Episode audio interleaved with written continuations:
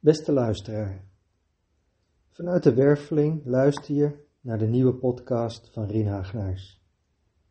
In deze podcast vertel ik je iets over de betekenis van draken in de wereld waarin we vandaag de dag leven. Het onderwerp draken staat deze keer op de agenda omdat het te maken heeft met de realm die past bij de maan waarin we ons nu bevinden. Draken, ja je hoort het goed, zul je je wellicht afvragen. Is dat niet iets voor sprookjes of Netflix? Die bestaan toch niet echt? Sommigen zullen het thema draken verbinden met Chinees nieuwjaar. Voor anderen zal het gekoppeld zijn aan menselijke verhalen die voortkomen uit herinneringen aan de tijd dat aarde bewoond werd door dinosaurussen. Al die dingen hebben wel iets gemeenschappelijks met elkaar. Het gaat steeds weer om wezens van grote omvang met een flinke staart, die in veel gevallen kunnen vliegen. Een ander aspect is het fenomeen vuur. En brengt dat bij elkaar en er verschijnt een beeld van grote wezens met een staart die iets doen met vuur. Tot zover geweldig in de wereld van fantasy of voor liefhebbers van symboliek. Maar wat heb je daarmee te doen in het gewone, alledaagse leven? Laten we eens beginnen om te kijken waar we mensen kunnen vinden die werken met de kracht van deze realm. Met andere woorden, welke menselijke voorbeelden van draken kunnen we vinden? Ik zal je een eerste voorbeeld geven. Donald Trump. Jawel.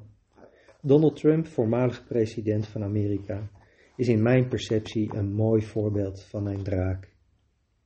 Zijn boek heette zelfs Fire and Fury.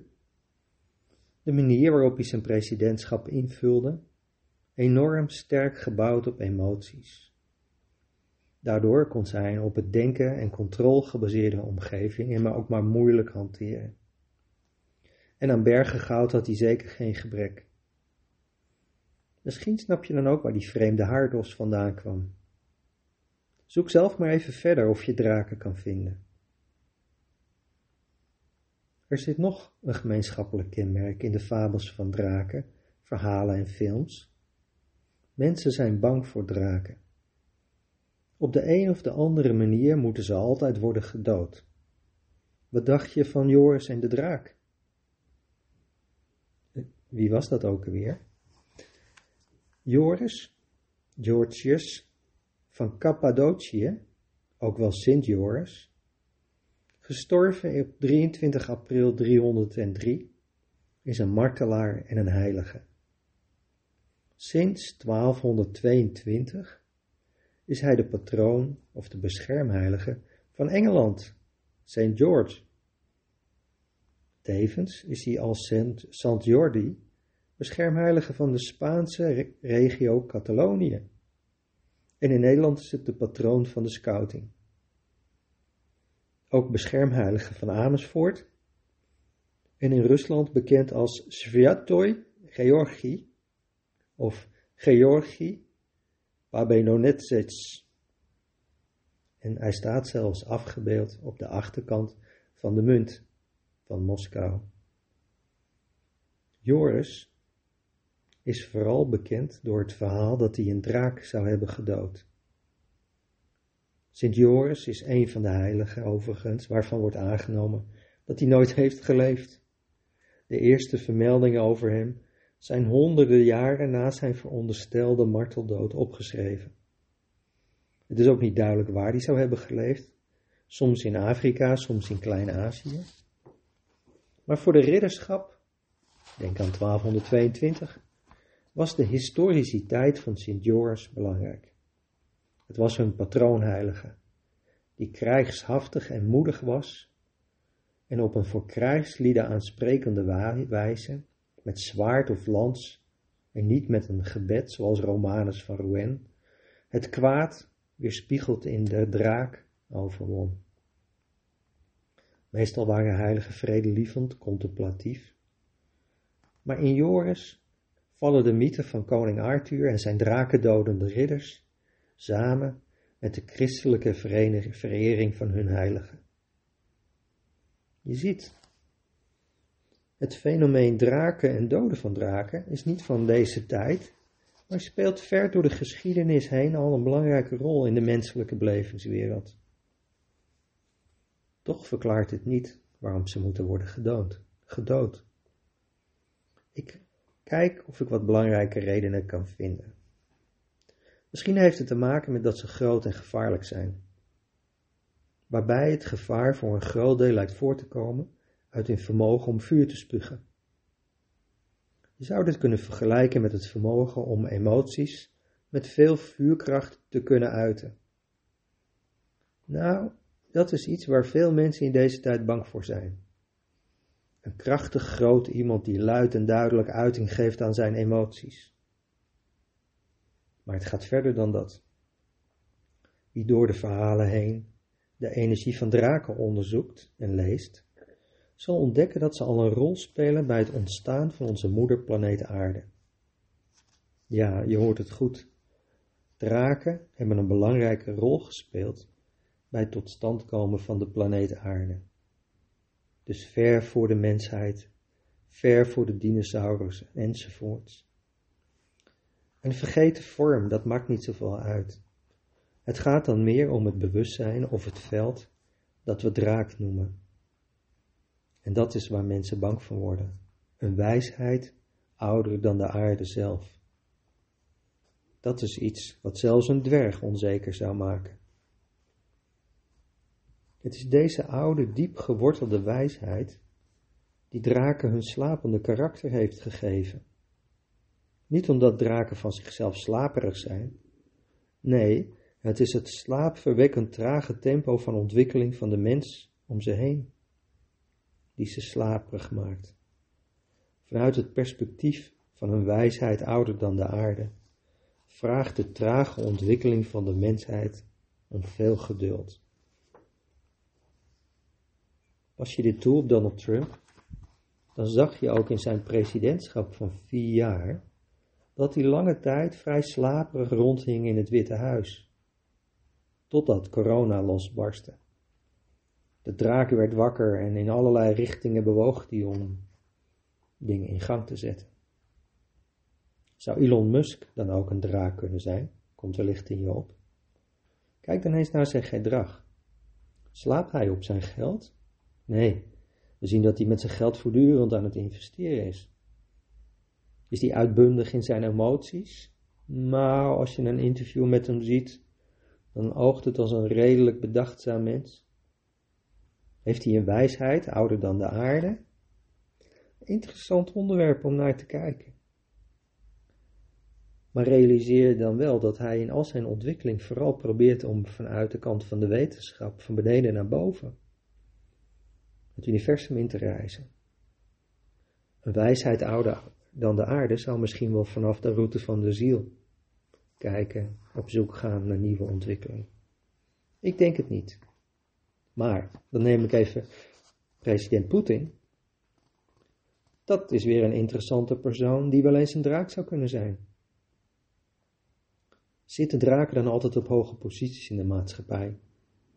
Nee, in vroege tijden misschien wel, maar in deze tijd komen er veel meer draken naar de aarde en die zitten niet allemaal boven in de top. Dat heeft te maken met het veranderingsproces waarin we zitten. De mensheid zit in een transformatie van de denkende mens naar de mens die beweegt vanuit het hart. Een maatschappij gebouwd op individueel bewustzijn in verbinding met elkaar, die de maatschappij gebouwd op groepsbewustzijn achter zich aan het laten is. Nu zijn draken goed in het slopen van krachtige en machtige oude structuren. Kijk eens naar Game of Thrones. Hun vuurkracht aan de ene kant, hun onvoorspelbaarheid door hun kracht vanuit emoties, is voor op controle gerichte systemen funest. En dat is wat eerst Trump en nu Poetin met elkaar gemeen hebben. Slaperig hebben ze zich gezetteld in een oud systeem, om op een bepaald moment wakker te worden. En het oude systeem dat is gebouwd op macht en groepsbewustzijn van binnenuit te slopen. Er zijn ook draken in deze tijd die hun oude wijsheid beschikbaar stellen voor het bouwen van nieuwe systemen gebouwd op het hart. Die zitten misschien wel dichter bij je dan je denkt. Want in deze tijd gaat het over de overgang van de mensheid in aarde. Van onbewust naar bewust. En die verandering nodigt de grootste krachten, de wijste zielen uit, om hier te komen helpen. En daar horen de draken zeker bij. Dus verwacht niet dat je in deze tijd een draak ziet verschijnen in de vorm van een monster met grote poten, vleugels, machtige klauwen en vuurspugend en een lange staart. Nee, daar zouden ze eerder hinder van hebben wanneer ze zouden komen, dan dat ze daar gemak van hebben. Draken die nu geboren worden, kiezen een menselijke vorm. Dus hoor je jezelf zeggen, wat een draak van een persoon is dat? Neem dan even de tijd om verbinding te vragen, te maken en te vragen waar is deze persoon zo boos over? En het zou zomaar kunnen dat een oude, diepe wijsheid tevoorschijn komt. We halen er nog een paar draken-eigenschappen bij. Denk eens aan het lichaam. Grote lijf van een draak, vaak met iets vreemds eraan. Hoe zou dat kunnen? Nou, wanneer je de kracht van een draak meeneemt als ziel in het leven, dan heb je heel veel know-how en energie die je moet stoppen in een relatief klein mensenlichaam. Vaak kost het moeite om dat allemaal binnen de grenzen van een fysiek lichaam te houden. En dan kan er zomaar ergens iets naar buiten ploppen. Je kunt draken ook herkennen aan hun vermogen van emotionele uitbranders. In één keer de overload van energie die zich over je uitstort. Dus misschien beginnen er al wat mensen op je netvlies te komen die dichter bij je staan, die bij draken passen. Dan is er nog een leuke eigenschap die je vaak tegenkomt: hun voorliefde voor geld en goud. Denk eens aan het verhaal van Tolkien en de Hobbit waar de draak lag te slapen op een berg goud. Dus je bent op zoek naar mensen met stapels goud. Vaak vind je die bergen goud in oude familiekapitalen. Denk aan grote erfenissen, rijke families. Draken vind je bij mensen met vaak grote lichamen of met een vreemde afwijking in de vorm, die snel erg emotioneel kunnen worden Vaak ligt te slapen op bergen goud.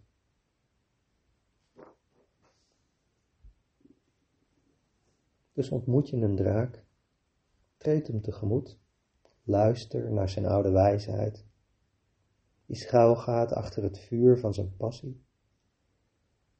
En valt deze persoon daarna weer in slaap, wees dan niet gefrustreerd. De kans is groot dat je dus net een draak bent tegengekomen en het feit dat hij slaapt, heeft te maken dat hij rustig, geduldig wacht tot jij zover bent en om op het juiste moment zijn oog dan weer open te doen. Misschien wel de meest aangename variant van draken is wanneer ze in hun hart zitten. Dan hebben ze een aangename uitstraling, waarbij weinig woorden nodig zijn. Hoe je ze daar krijgt? nodig ze eens uit om te vliegen. Ik hoop dat je plezier hebt kunnen beleven aan deze podcast. Ik zie je graag terug bij de volgende. En heb je vragen, loop een keer langs in de Werveling in Utrecht. Daar kun je me vaak ontmoeten.